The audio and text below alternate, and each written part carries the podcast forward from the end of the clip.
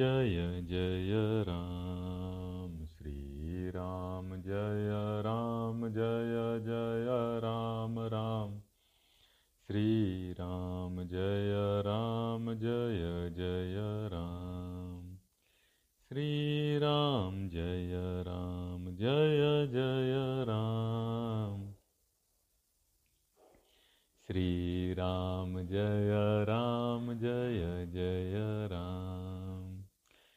श्रीराम जय राम, जय जय राम राम। श्री राम, जय राम, जय जय राम। जय श्री राम। आप सभी बंधुओं का, सत्संग प्रेमियों का, सज्जनों का अभिनंदन है, स्वागत है श्री रामचरित मानस के पाठ में। और यह पाठ भक्ति प्रदायक है, शांति प्रदायक है, स्वास्थ्य प्रदायक है। वास्तव में ईश्वर की भक्ति से ही जीवन में जो भी सुंदर है, स्वस्थ है, प्राप्त होता है। तो भगवान की कथा करना, भगवान का गुणगान करना, संतों की वाणी को पढ़ना, सुनना, निश्चित रूप से जीवन में कल्याण लाता है, सुख लाता है, समृद्धि लाता है। सत्संग एक माध्यम है जो आप सुन रहे हैं, क्योंकि जो सुनेंगे वो आप सोचेंगे भी, जो आप सोचेंगे वे करेंगे भी। तो सुनना श्रवण बड़ा महत्वपूर्ण है। आपके कान, जो दो कान हैं, वो दो द्वार हैं, दो दरवाजे हैं, दो रास्ते हैं, जहाँ से शब्द शब्द को ब्रह्म कहा गया, शब्द ब्रह्म। शब्द जो है, जो ध्वनि है, जो हम सुनते हैं, वह भी एक शक्ति है, बहुत बड़ी शक्ति है। उसको भी ईश्वर कहा गया, ओम रूप में कहा गया, ओम शब्द जो है, वो ईश्वर का ही रूप है, ओम का जाप करना चाहिए। इससे ईश्वर के निराकार रूप का अनुभव होता है। तो हम क्या सुनते हैं, उसी से हम बनते हैं। जो हम खाते हैं, वह भी हमको बनाता है। जो सोचते हैं, वह भी हमको बनाता है।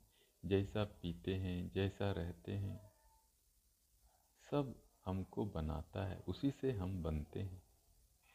हमारा जीवन अच्छा है मतलब हम जो सुनते हैं, सोचते हैं, वह भी अच्छा है। इसीलिए रामचरितमानस का पाठ, सत्संग, श्रवण मनन, ध्यान आवश्यक है। ताकि जितना हम ईश्वर के बारे में सोचेंगे, सुनेंगे, उतना ही हम ईश्वर के करीब आएँगे। और जितना हम ईश्वर के करीब होंगे, उतना ही जीवन में आनंद होगा, शांति होगी, प्रेम होगा, सुख होगा। जितना ईश्वर से दूर जाएँगे, भले आप बड़ा महल बना लें, बहुत सारी गाड़ियाँ खरीद लें, बहुत सारे बैंकों में पैसा जमा कर लें बहुत सारे एटीएम ले लें, मोबाइल ले लें, लैपटॉप ले लें। सुख मिलेगा, ऐसा नहीं कह रहा हूँ कि नहीं मिलेगा। सुख तो मिलेगा ही, लेकिन जितना सुख मिलेगा, उतने ही अनुपात में दुख भी मिलेगा। कोई भी वस्तु आज तक ऐसी बनी नहीं जो सिर्फ़ सुख दे। कोई भी स्थिति, परिस्थिति, समय ऐसा नहीं होता जो सदा आपको सुख दे। सदा सुख तो सिर्फ़ ईश्वर के स्मरण में ईश्वर के सानिध्य में इसीलिए तो भक्ति का बोलबाला है सारे संसार में। सारे धर्म, सारी शिक्षा, सारी संस्कृति। किसी न किसी रूप में ईश्वर के बारे में बताती कि हम ईश्वर से ईश्वर का गुणगान करें, ईश्वर का सानिध्य ग्रहण करें। तो उसके लिए सत्संग बड़ा कारगर है, सज्जनों का संग। और उसी की चर्चा हम लोग कर रहे हैं। चलिए आगे देखते हैं क्या लिखा है गोस्वामी तुलसीदास जी ने। सो सुधारी हरिजन जी मिले ही, दली दुख दोष बिमल जसु देही। खलऊ करही भल पाई सुसंगु, मिटई न मलिन सुभाऊ अभंगु। भगवान के जो भक्त होते हैं कभी कभी उनसे भी गलती हो जाती है। भक्त भी कभी कभी हो सकता है कोई भूल चूक हो जाए, माफ़ कर देना चाहिए, क्योंकि हम लोग तो मानव हैं, मानव से गलतियाँ होती हैं, क्योंकि मानव गलती करके ही सीखता है। तो छोटी मोटी भूल चूक, आप जैसे आप साइकिल सीखते हैं। अब कोई ऐसा तो नहीं होगा, बिना गिरे, सीख गया हो। या आप तैरना ही सीखते हैं। तो ऐसा तो नहीं होता, आप एक बार में ही तैरने लगते हैं। बच्चा बोलना सीखता है। तो माँ पा पा करते करते एक दिन मामा, पापा करता है।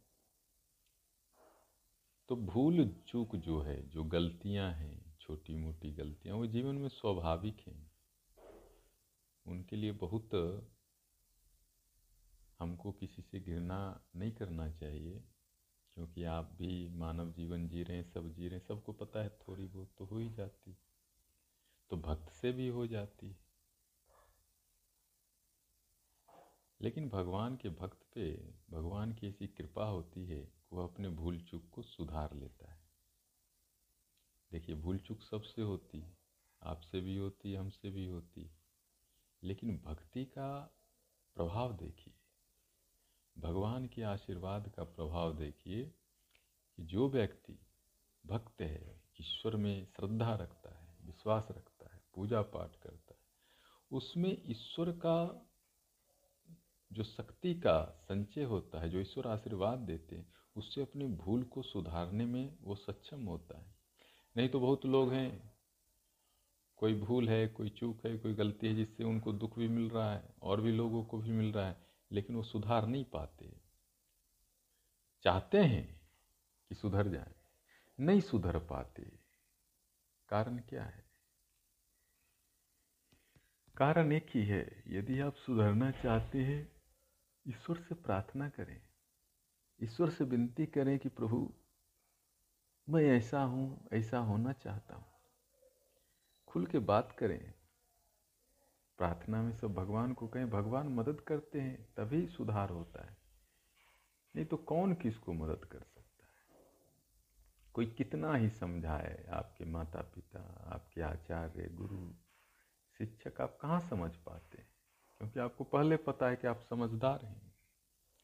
तभी तो गलतियाँ होती हैं। गलती हो रही है मतलब आपको ये भी पता है गलती के साथ साथ कि आप समझदार भी समझदार होने का अहंकार हो गया तो आप गलती करेंगे ही।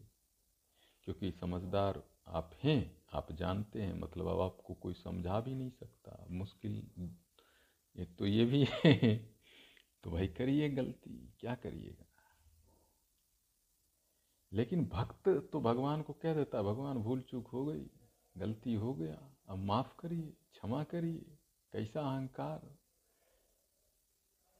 तो भक्त जब भगवान को कहता है, भगवान तो दया के सागर, कृपा के सागर, करुणा के सागर।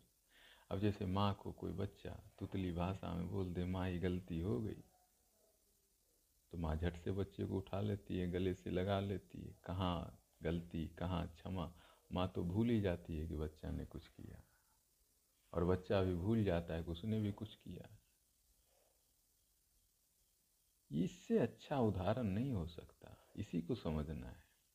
आप एक बार कह देते हैं, भगवान, भूल हो गई, गलती हो गई।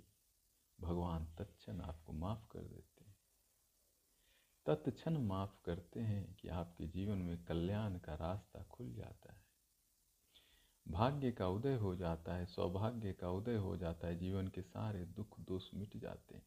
मिट जाते हैं मतलब भगवान मिटा देते हैं। हमारी क्या शक्ति आपकी क्या शक्ति कि जीवन के दुख, दोष, भूल, चूक, गलती आप मिटा लेंगे? बहुत लोग लगे हुए हैं। सात्विक होना चाहते हैं, संत होना चाहते हैं, योगी होना चाहते हैं। पूछिए उनसे, ध्यान करना चाहते हैं। सौ साल से ध्यान करना चाहते हैं। पाँच मिनट नहीं ध्यान कर सकते। पाँच मिनट जब ध्यान की बारी आएगी, सारे जीवन का काम उनको याद आएगा। बोलिए प्रार्थना करने। बहुत लोग होंगे आपके आसपास जो ध्यान का समय होगा, जो प्रार्थना का समय होगा, जो रामायण पढ़ने का समय होगा, वो समय जैसे आएगा उनको हज़ार काम याद आएगा। अरे ये भी करना है, कल कर लेंगे, फिर रामायण, कल सत्संग कर लेंगे, कल ध्यान कर लेंगे। और वो कल कभी आता नहीं, मृत्यु आ जाती है, यमराज आ जाता है कि भाई चलो टाइम हो गया, छोड़ो सब झंझट। यमराज को क्या बोलिएगा कि कल चलेंगे, वो तो सुनेगा ही नहीं। वो सुनता ही नहीं, कान बंद रख के ही आता है। उसका तो ड्यूटी है, वो थोड़े छोड़ेगा। तो कहने का क्या मतलब है? मतलब यह है कि गलती यदि होती है तो भक्त जिस प्रकार से भगवान को कहता है और सुधार लेता है, हमको भी वही करना चाहिए। लेकिन जो दुर्जन लोग होते हैं, दुष्ट होते हैं, कुछ बुरे लोग, तामसिक लोग भी होते हैं आसपास कभी कभी तो वो सुधर जाते हैं सत्संग में। ध्यान करके, प्रार्थना करके पूजा पाठ करके, मंदिर जाके। लेकिन उनका जो मलिन स्वभाव है पूरी तरह से नहीं मिटता, यहाँ कहते हैं। क्योंकि पूरी तरह से मिटने के लिए तो बड़ा जप करना होगा, बड़ा भक्ति करनी होगी। लेकिन सत्संग का प्रभाव देखिए मतलब यह भी एक अनुकरणीय चीज़ है कि दुष्ट व्यक्ति भी भलाई करने लगता है सत्संग में अच्छा करने लगता है। लेकिन उसका मलिन स्वभाव तो नहीं मिटता क्योंकि उसके संस्कार गहरे होते हैं। लेकिन फिर भी थोड़ा तो अच्छा हो ही जाता है। चलिए आगे देखते हैं।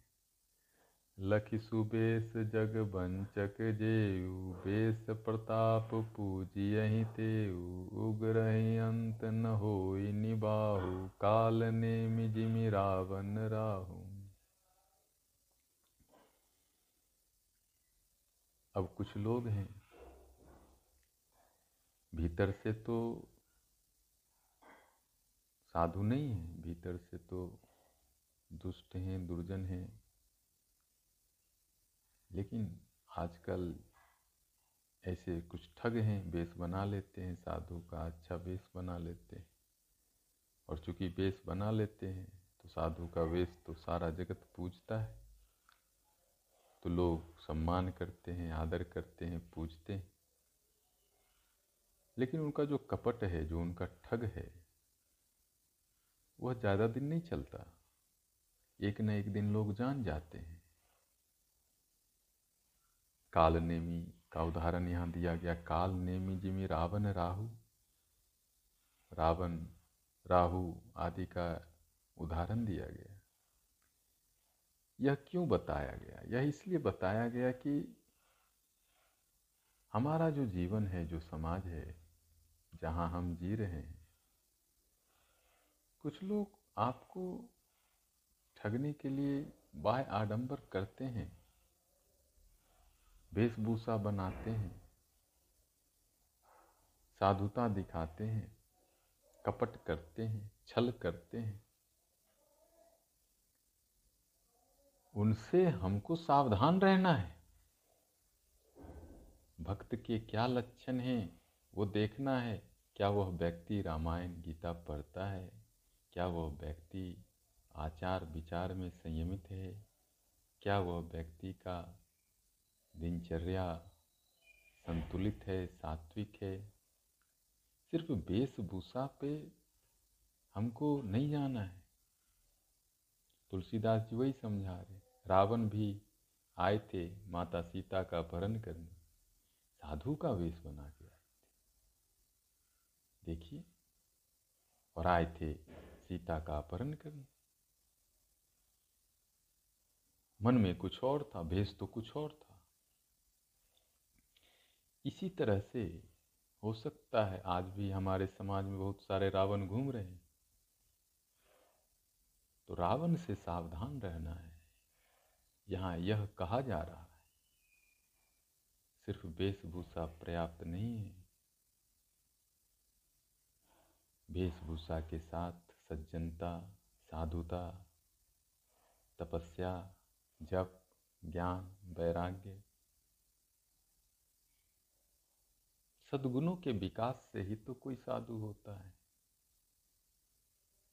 भेष तो कोई भी लगा सकता है। कपड़े तो बाज़ार में उपलब्ध हैं। तो तुलसीदास जी कह रहे हैं, ऐसे लोगों से बचना ही अच्छा है। कि यही कुबे सुसाधु सन मानु, जिम जग जामवंत हनुमानु। हानि कुसंग सुसंगति लाहु, लोकों वेद बुदित सब काहू। अब देखिए, अब ये तो बहुत अच्छी बात यहाँ कही गई है। अब यहाँ कहा जा रहा है कि कोई साधु व्यक्ति है, सज्जन है, महात्मा है, और उसका बेस अच्छा नहीं है, मान लीजिए बुरा है, गरीब है अच्छा कपड़ा नहीं है उसके पास कोई हीरा जवाहरात, ज्वेलरी भी नहीं है। लेकिन फिर भी उसका सम्मान होता है। उदाहरण के साथ कहा गया, जामवंत और हनुमान जी का उदाहरण दिया गया है। जामवंत जी रिच हैं। हनुमान जी बानर जाति में पैदा हुए लेकिन आप देखिए, हनुमान जी का मंदिर आज पूरे विश्व में है और पूरा विश्व हनुमान चालीसा का पाठ करता है। हनुमान जी का कितना सम्मान है। सारा जगत उनको पूजता है। हर व्यक्ति हनुमान चालीसा जानता है। वानर जाति में पैदा हुए, कोई वेशभूषा नहीं है। कोई सौंदर्य तो नहीं है। वानर में कैसा सौंदर्य नारद जी का एक कथा आता है, उनको वानर का मुख दिया गया। भगवान विष्णु के द्वारा उनकी माया को तोड़ने के लिए। वानर का मुख दिया गया नारद जी को मतलब वानर का मुख तो अच्छा नहीं। हनुमान जी उस जाति में पैदा हो और हम उनको भगवान मानते हैं। सारा जगत उनको भगवान की तरफ़ पूजता है। हम भी और आप भी। क्या हो गया? हनुमान जी भक्त हैं।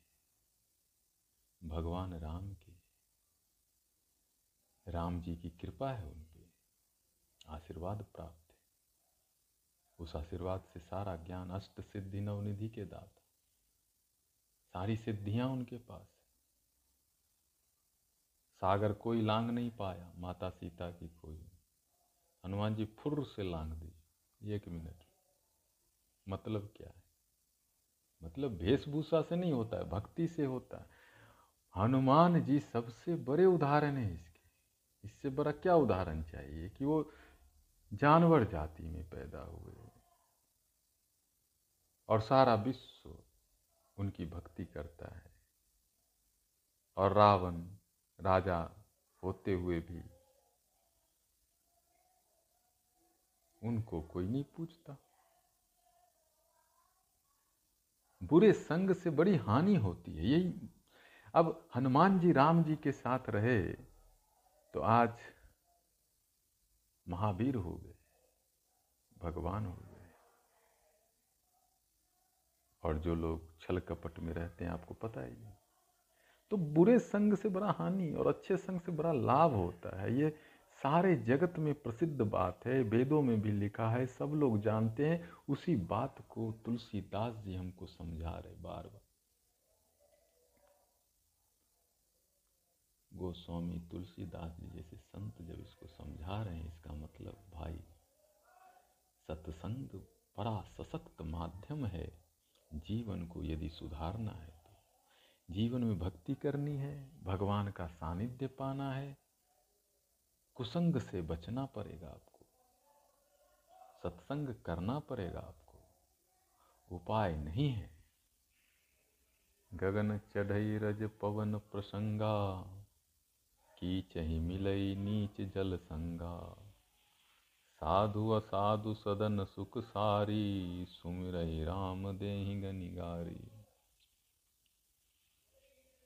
अब आप धूल तो आपको पता है, आजकल तो सब जगह पक्की सड़क हो गया है।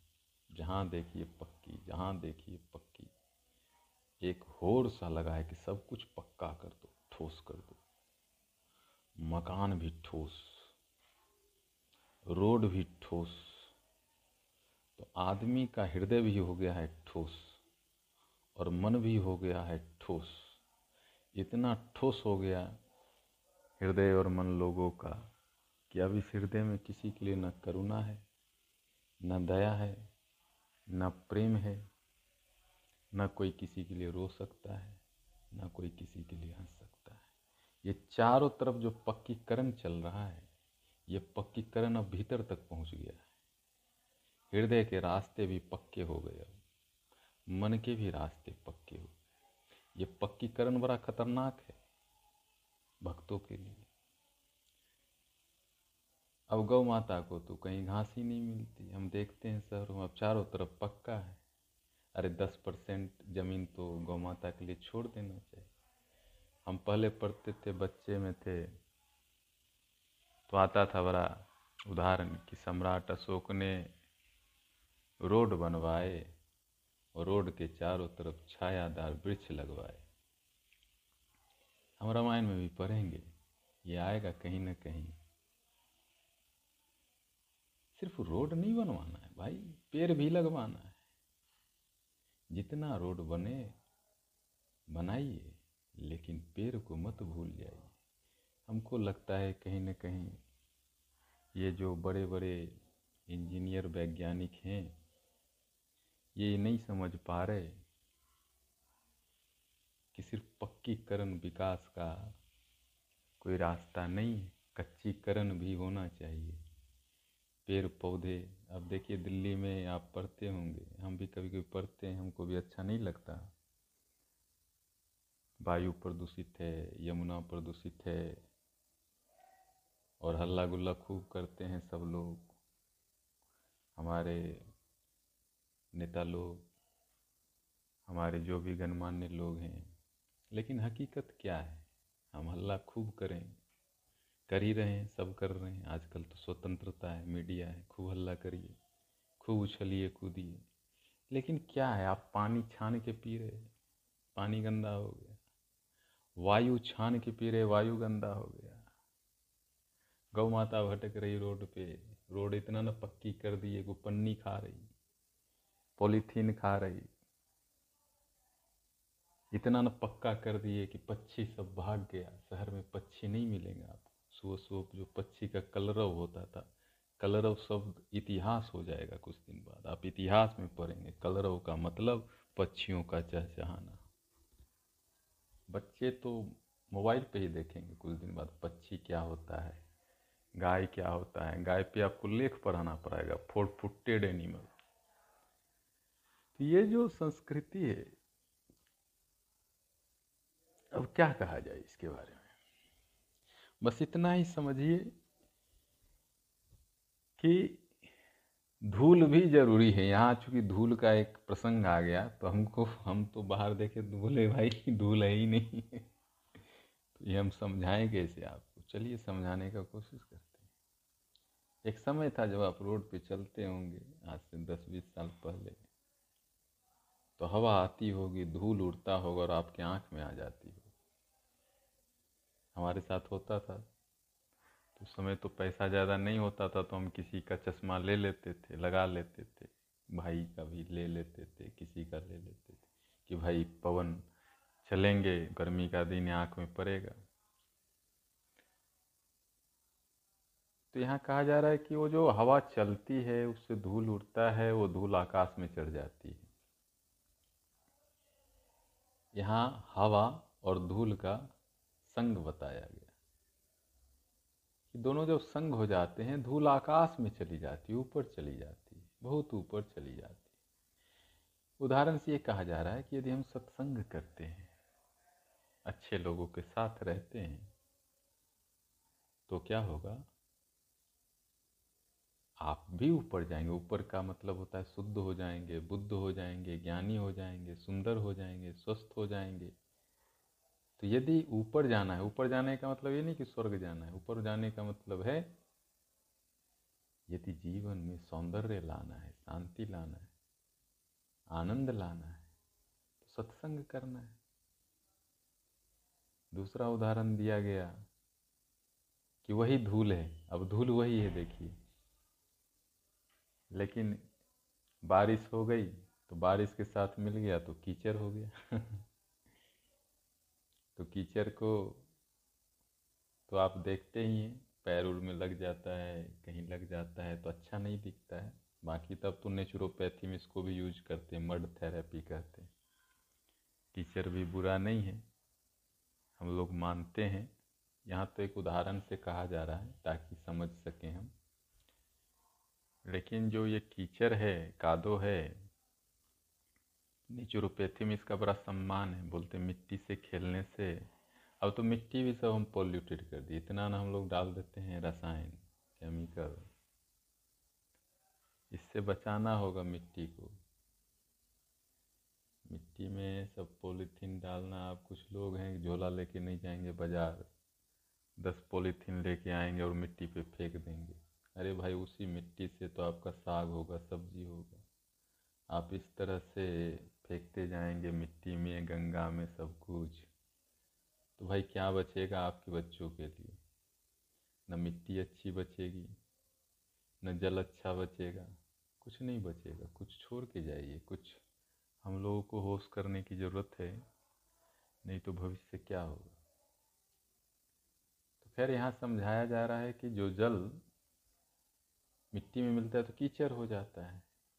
पहले ज़माना में जब बारिश होती थी, अब तो हम पहले ज़माना बोल रहे हैं क्योंकि अब वैसे इधर नहीं है, लेकिन गाँव वगैरह में होगा अभी भी कच्चा रोड तो बारिश हो जाता है तो कीचड़ हो जाता है। तो साइकिल उठा के आपको जाना पड़ेगा।